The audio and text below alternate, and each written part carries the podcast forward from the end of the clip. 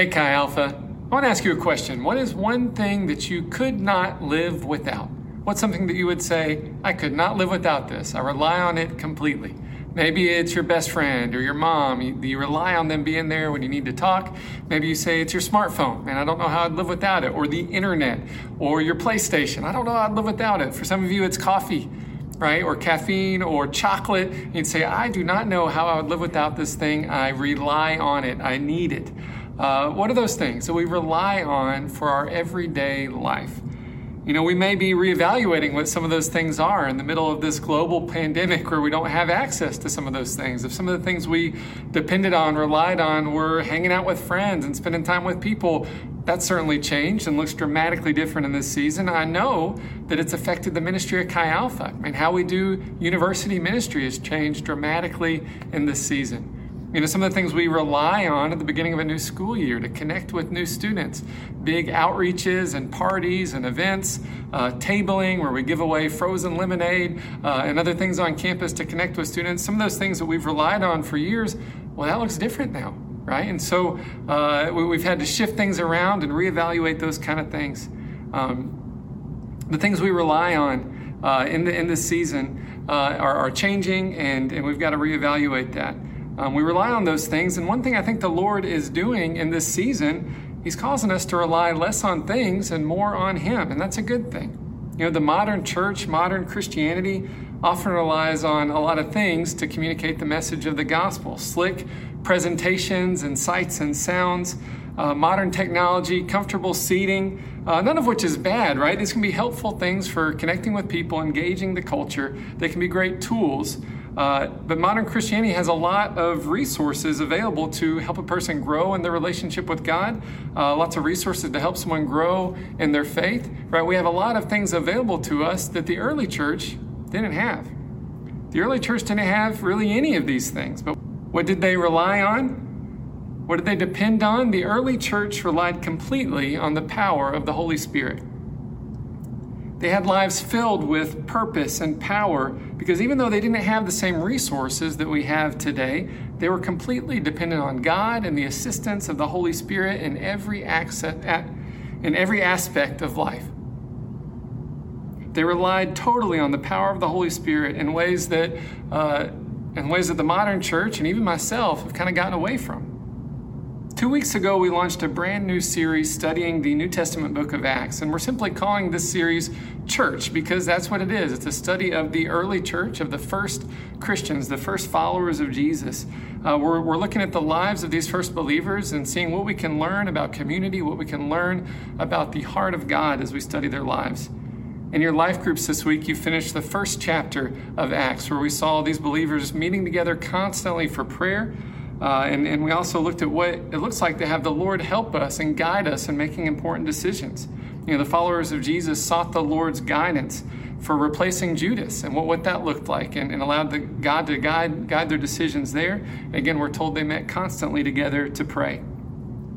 Last week, we talked about how Jesus ascended to heaven with the promise to one day return for us. And we talked about what that ascension means for us. Before ascending, Jesus had given a command to his followers to make disciples of all nations. He gave them a plan and a purpose to see all of mankind reconciled to himself. He revealed this plan to them, uh, but he said he didn't want them to get started with it just yet, but to wait until they received power from the Holy Spirit. They needed to wait in Jerusalem to be baptized with his Holy Spirit. And so these followers, these, these new Christians, they do exactly that. They go to Jerusalem, and they're there and waiting and praying and waiting for what the Lord had promised. They didn't know exactly what it was going to look like. And we're going to pick up there tonight in Acts chapter two. Acts chapter two, starting with verse one, it's a harvest festival is going on there in Jerusalem, a harvest festival called Pentecost, and Jewish people are there from all over the world. They're gathered there in Jerusalem to celebrate. So Acts chapter two, we're going to read it starting in verse one. It says this, "When the day of Pentecost came, they were all together in one place," talking about the believers, the followers of Jesus. They were all together in one place. "Suddenly a sound like the blowing of a violent wind came from heaven and filled the whole house where they were sitting. They saw what seemed to be tongues of fire that separated and came to rest on each of them. All of them were filled with the Holy Spirit and began to speak in other tongues as the Spirit enabled them. At that time there were devout Jews from every nation living in Jerusalem. When they heard the noise, everyone came running, and they were bewildered to hear their own languages being spoken by the believers.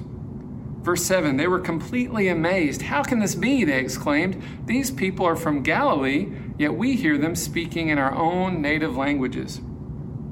Luke then lists uh, several different uh, nations and regions where these people were from. Uh, verse nine here, we are, they say, Parthians, Medes, Elamites, people from Mesopotamia, Judea, Cappadocia, Pontus, the province of Asia, Phrygia, Pamphylia, Egypt, and the areas of Libya around Cyrene, visitors from Rome, both Jews and converts to Judaism, Cretans and Arabs. And we all hear people speaking in our own language of the wonderful things that God has done. Right? So people from basically every region of the known world at that time, Jews that had been scattered to these places, are now gathered in Jerusalem for this festival, uh, and they, they hear this, this amazing sound, uh, and they hear these Galilean men speaking Uh, in their own native language. They say, how can this be? How can this be? What can this mean? They asked each other.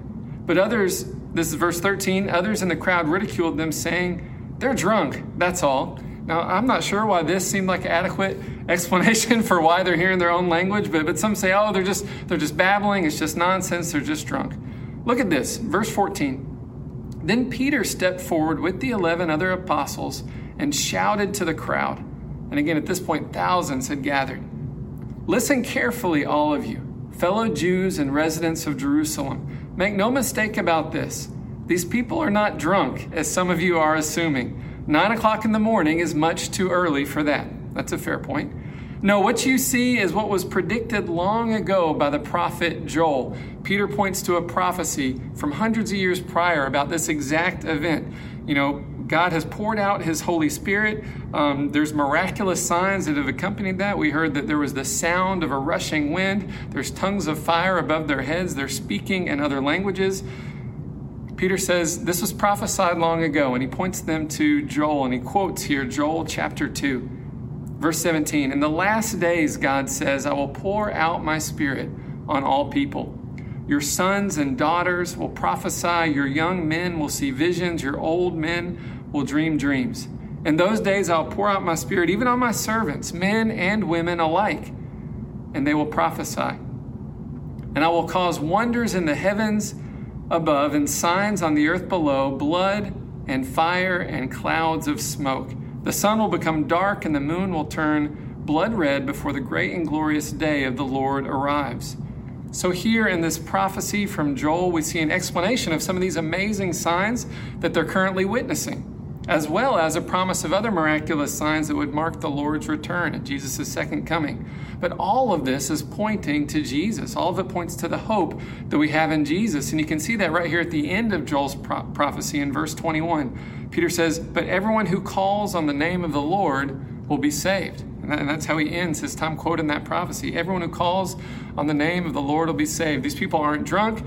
They're not mad. No, this is the outpouring of the Holy Spirit that God promised us years ago, that Jesus promised as well. Uh, these are the signs that we, we were told to expect, and everyone who now calls on the name of the Lord will be saved. Saved from what?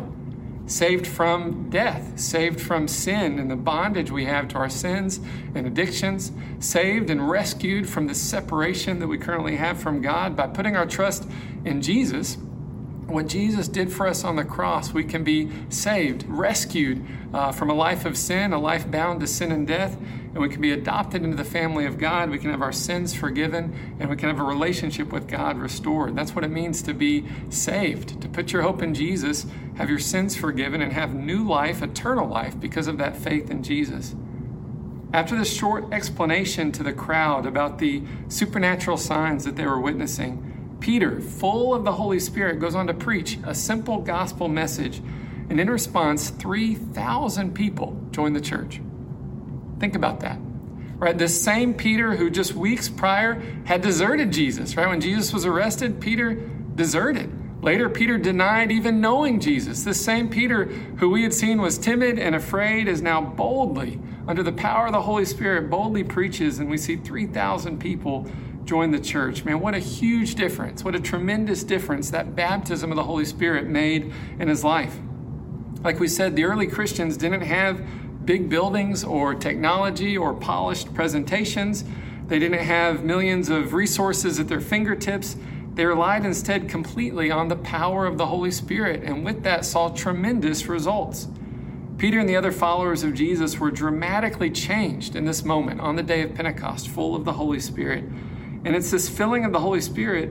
Um, if that's not something you've experienced in your own life, I encourage you to ask God for that as well. Say, God, I want to be filled with the Holy Spirit like these believers were that I see in Acts chapter two. I need that power in my life uh, to be a bold witness for Jesus. Ask God for it. Seek God for it. As we continue our study uh, in the book of Acts in the weeks to come, we're going to look at other outpourings of the Holy Spirit in the lives of believers. We're going to continue to discuss the role of the Holy Spirit in our lives. And remember what Jesus said in Acts one eight, the purpose of the baptism of the Holy Spirit. He said he wanted them to wait to receive power on high so that they could be a bold witness for him. That's the purpose of being filled with the Holy Spirit, baptized in the Holy Spirit, is to be a bold witness for Jesus. So I want to ask you that. Do you need greater boldness in your own life, greater boldness for living out your faith and sharing it with others? Of course, right? We all do. And we need God's help to be a bold witness for Jesus. Jesus commanded, I don't want you to try to do it in your own strength, with your own excitement, your own enthusiasm. Wait for the power of the Holy Spirit. Wait and be baptized with the Holy Spirit. And that's something I need. That's something we all need.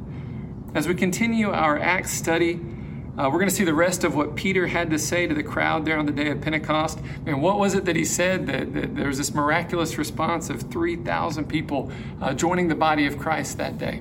Right? And again, as we as we uh, go to our family groups, we're going to discuss a little more uh, and, and talk about the baptism of the Holy Spirit, the power of the Holy Spirit in our lives. But I want to encourage each and every one of you to ask God, say, God, would you baptize me in your Holy Spirit? I want to be full of the Holy Spirit, saturated with the Holy Spirit like these early believers are. I may rely on a lot of different things, right? There may be a lot of things that I depend on, but God, help me not to depend on anything more than I depend on you. Right? Let me not lean on my own wisdom or understanding, but let me lean on the wisdom of God. Let me not depend on my own strength or ability, but let me lean on the strong arm of God. God, I need to be filled with your Holy Spirit so that I can live out the life that you've called me to live, to live uh, a bold life that's a good witness for Jesus and what he's done. Uh, so I want to encourage you guys with that. Uh, and, and we're going to we're going to kick it now to the family groups where you guys can discuss this together. I love you and hope you have a great rest of your week.